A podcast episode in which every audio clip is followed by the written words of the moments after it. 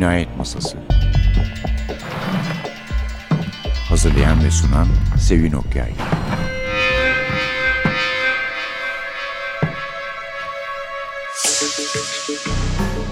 Merhaba, NTV Radyo'nun Cinayet Masası programına hoş geldiniz.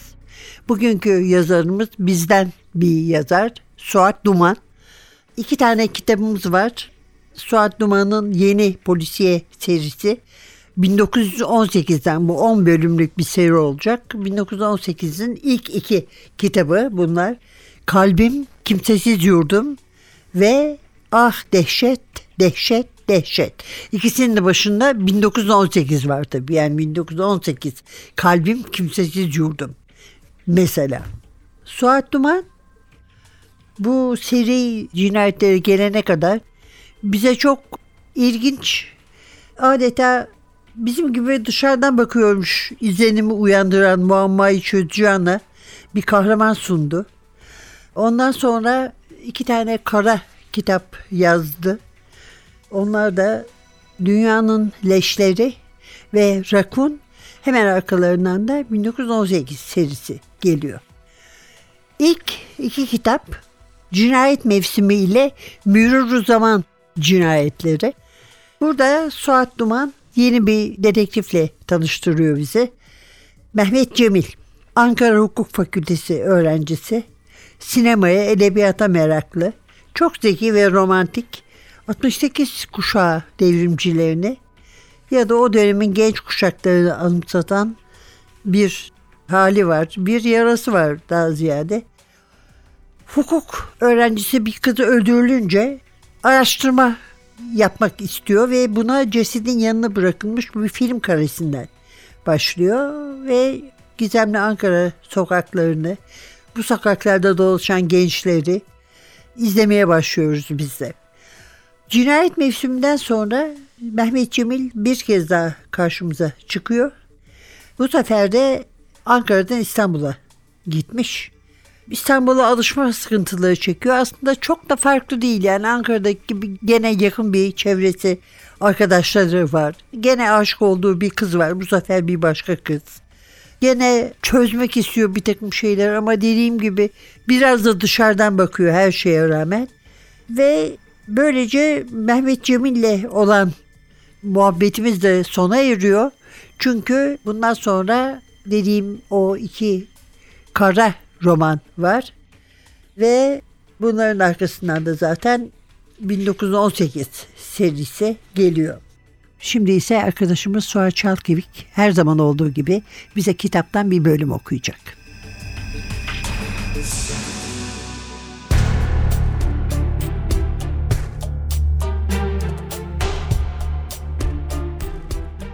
Ferda yukarı 408 numaralı odaya çıktığında daha önce çok daha fenalarını gördüğü bir manzara ile karşılaştı. İngiliz siyasi komiseri Mr. Johnson oda kapısından bakıldığında sol çaprazda köşeye oturur gibi yığılmış vaziyetteydi. Sağ kulağından aktığı anlaşılan kan omuz başında birikmiş, ne duvara ne de yere bulaşmıştı. O esnada içeride iki sivil giyimli iki asker, üniformalı dört İngiliz, iki de Türk zabiti vardı.'' Türkler kapı girişinde vaziyet almış, içeride olup bitenle ilgisiz görünüyorlardı. Sivil İngilizler odayı bütün teferruatıyla kolaçan ediyor, el sürülmedik, altına bakılmadık tek bir yer bırakmamaya özen gösteriyorlardı. Askeri üniformalı olanlarsa tıpkı Türk zabitler gibi siyasi suikastlere alışkın bir havada adeta bitse de gitsek der gibi bir havadaydılar.'' Ferda odaya doğru adımını atar atmaz ilk tepki sivil giyimli İngilizlerden geldi. Derhal dışarı çıkarılmasını ve sorgulanmasını istediler. İngiliz askerleri Ferda'yı derdest edip götürmeye yeltenmişlerdi ki arbedeyi duyan serkomiser Reşat Bey 408 numaralı odanın banyosundan başını uzattı. Askerlere ve sivillere kızın Seyfettin Paşa'nın kızı olduğunu, onu olay yerine kendisini çağırdığını söyleyerek onları durdurdu. Ferda, kendisine öfkeyle bakan serkomisere kimsenin karşı koyamayacağı gülümsemesiyle karşılık verdi. izni koparmıştı. Cinayet mahalleni gözleyebilirdi. Hiçbir şeye elini sürmemek ve oda kapısından içeri iki adımdan fazla girmemek şartıyla. Zaten İngiliz askerler kapı önünde bir set kurmuştu. Siviller de ters gözlerle arada bir güvensiz bakışlar atıp bu cinayetle herhangi bir ilgisi olup olmadığını geçiriyorlardı akıllarından.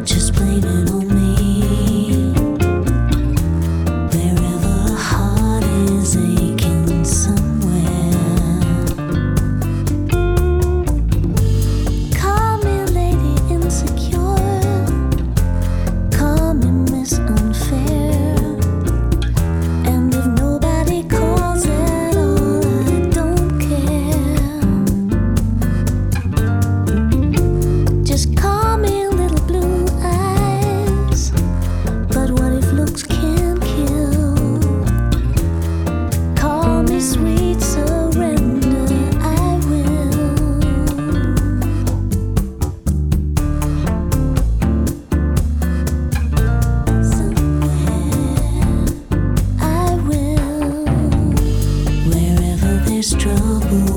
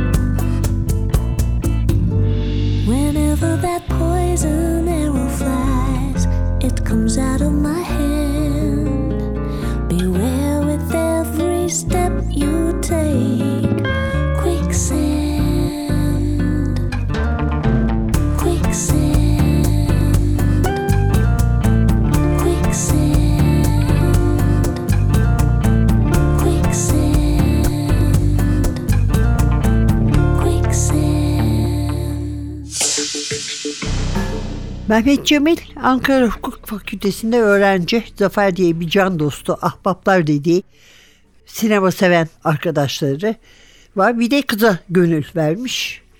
Biraz kıyıdan olsa da kampüste başlayan bir cinayet furyasını izliyor. Suat Duman da onun gibi yani en azından Ankara hukuktan bir avukat aynı zamanda. O da İstanbul'a gelmiş, yerleşmiş ve burada bir yayın evi kurmuş. Dergilere yazmış, kitaplar çıkarmış ve Suat Duman'ın bir farkı var. Bu arada Ardahan doğumlu onu da söylemeyi unutmayayım. Bir farkı var. Çok az siyasi roman yazılan Türkiye'de iyi bir siyasi roman yazarı. Yazdığı bütün kitaplarda bir siyasi roman sayılabilir. O tasnife girebilir. Ama 1918 serisinin tabii ki özellikleri var. Bir defa yıl itibariyle 1918 yılında geçiyor ikisi de ve o yılda iki kişi Fransa'dan trenle İstanbul'a geliyorlar. Tam işgal sırasında yabancı işgaline uğramış şehir ve onlar ne olduğunu da tam bilmeden bir trene atlayıp İstanbul'un yolunu tutuyorlar. Bu aşağı yukarı kendisi de ne yapacağını tam ne şekilde mücadele edeceğini bilmeyen genç bir komutanın Mustafa Kemal'in trene binip İstanbul'a geldiği sıralar. Ama bizim yolcularımız iki hanım bir tanesi Fransa'daki eğitimini yarıda kesen Ferda, öteki de gazeteci arkadaşı Miyet. Doğu Ekspresi'ne atlamışlar. İşgal donanmalarının boğazı geçtiği gün İstanbul'a gelmişler. Ferda hatırlı bir ailenin kızı, bir paşanın kızı. Her yerde de bunu söylüyor. Yani başını dertten kurtarmak için. Herhangi bir yere girmek için çünkü pek meraklı bir küçük hanım. Miyet ise tanınmış bir gazeteci Fransa'da. Genç ve tanınmış bir gazeteci. İkinci kitapta ah dehşet dehşet dehşette biraz daha heyecanlı bir cinayet olayıyla karşılaşıyoruz diyebiliriz. Birinci kitapta bir İngiliz görevli, yüksek bir İngiliz görevli Pereparas'ta öldürülmüştü. Önce bir terör olayı olduğundan şüpheleniyorlar. Sonra bunun sadece bir kıskançlık ve aşk olayı olduğu görüşü ortaya atılıyor. Ferda bir şekilde kendini dahil ediyor soruşturmaya ve karakoldan çıkmayan bir fazla istenmeyen konuk oluyor.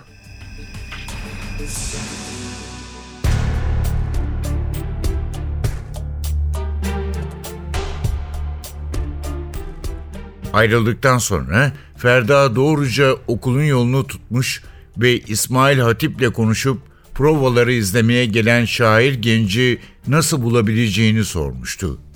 Her ne derse konuşmaya mecali olmayan İsmail Hatip'in ağzından güçlükle hariciyeci Hikmet Bey'in oğludur. Lakırdısı dökülmüş, bu ürkütücü savaş gazisinden başkaca tek kelime almayı başaramamıştı. Aynı gün hariciyeci Hikmet Bey'e görevi başındayken ulaşmış ama oğlunun Heybeliada Bahriye Mektebi'nde okuduğu cevabını alınca sanat heveslisi bu genç Bahriyeli'nin pek öyle yerinde duran biri olmadığını anlamıştı.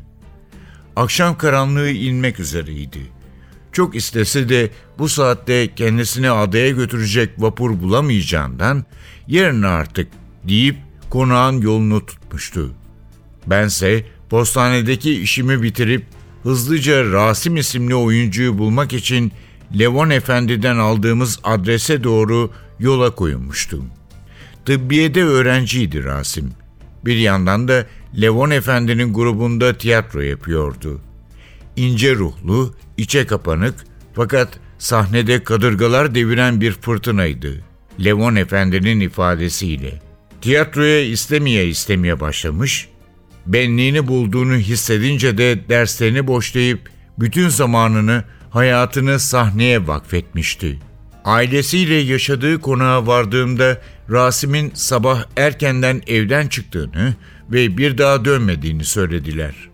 Ölüm haberini alır almaz kapkara bir kederle adeta inleyerek kendini sokağa atmıştı. Sonrasından ev ahalisinin de haberi yoktu.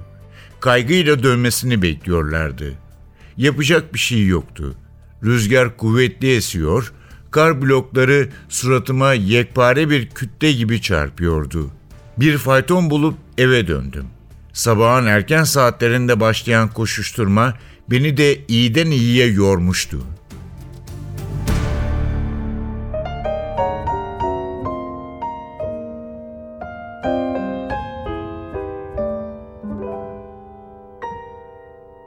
When the little blue bird, who has never said a word,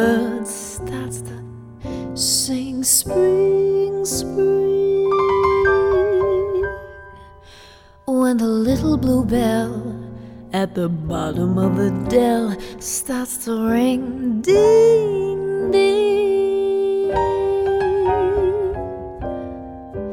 When the little blue clerk in the middle of his work starts to tune to the moon up above. It is nature, that's all, simply telling us to fall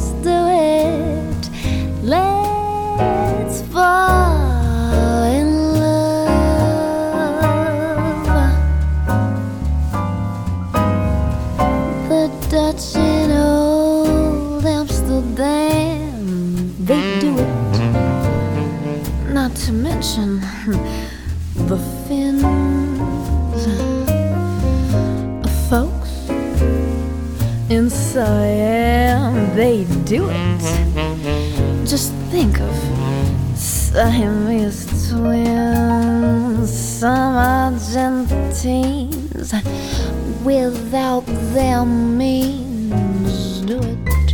People say in Boston, even bees do it. Oh, come on, let's do it.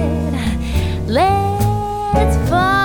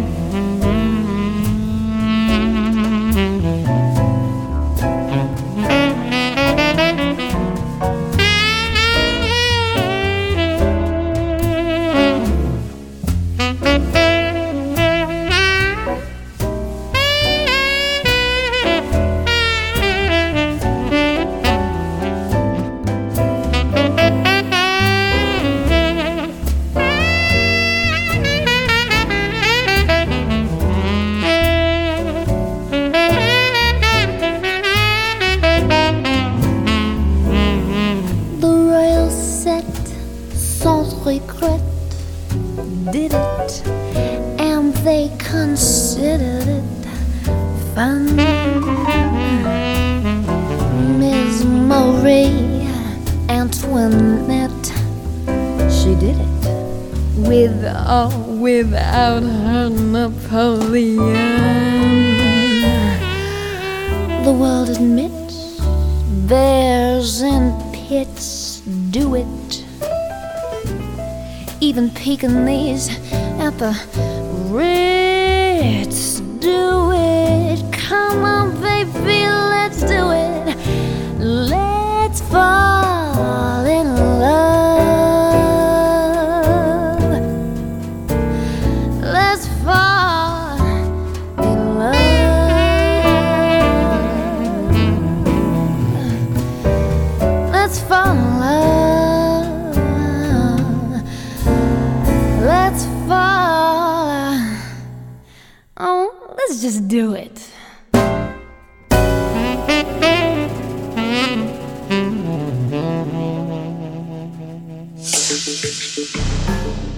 ...1918 kalbim kimsesiz diyordum. Şark Ekspresi'nde başlamıştı. Avrupa'da kaos var henüz savaş bittiği halde. Bir hırsızlık vakası meydana geliyor trende. O sırada tanışıyoruz kızlarımızla. Ferda arkadaşım diyor meşhur Fransız muhabir Miyet. Bana gelince Seyfettin Paşa'nın hayatta kalmayı başarmış tek evladıyım. Hukuk eğitimi almak üzere yıllardır Fransa'da yaşıyordum ve adli tıptaki birikimimle Fransız emniyetine birçok olayda yardımcı oldum. Adım Ferda. Dedektif Ferda yani hikayeleri anlatan Miyet biraz Sherlock Holmes'la Doktor Watson gibi. Pere Palas'ta üst dereceden bir İngiliz siyasetçi ölü bulununca Ferda doğrudan olaya dahil oluyor. Ve komisere komiser Reşat Bey'e, ser komiser Reşat Bey'e dil döküyor. Hem güzel bir kız hem çok güzel bir gülümsemesi var hem de maşallah konuşuyor yani. Dolayısıyla karşısındakini ikna etmekte fevkalade yekta bir küçük hanım. Ve bütün itirazlarına rağmen Reşat Bey'in olaya dahil olmayı başarıyor. İkinci kitapta daha trajik bir hikaye var. Ferda bir ölüm haberi alıyor. Yeniden kendine vazife çıkartıyor. Tiyatro tutkunu bir tıp öğrencisi tıbbiyenin yüksek tavanlarından birinde asılmış olarak bulunmuş.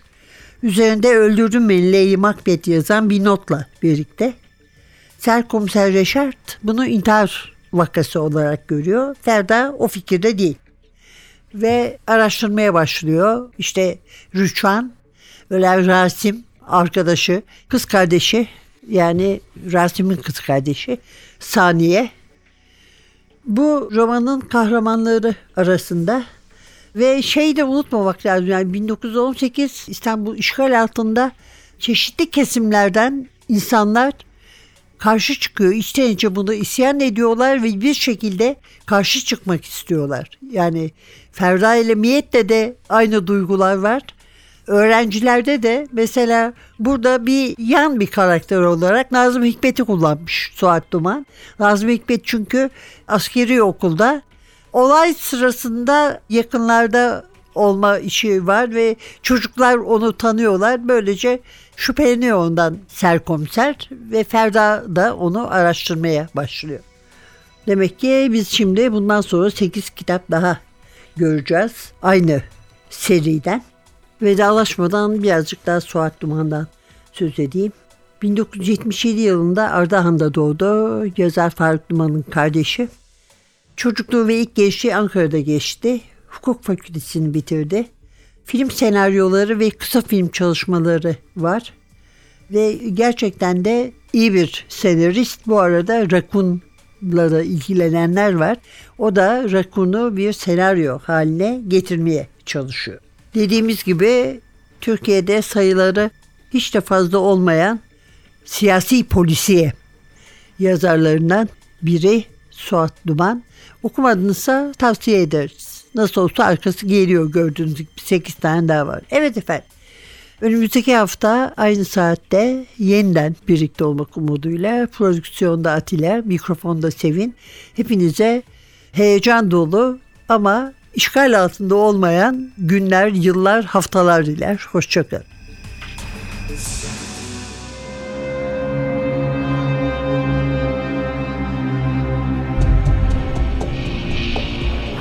Cinayet Masası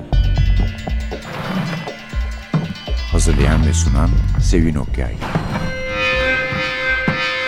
Cinayet masası sona erdi. Programın tüm bölümlerini ntvradio.com.tr adresindeki podcast sayfamızdan dinleyebilirsiniz.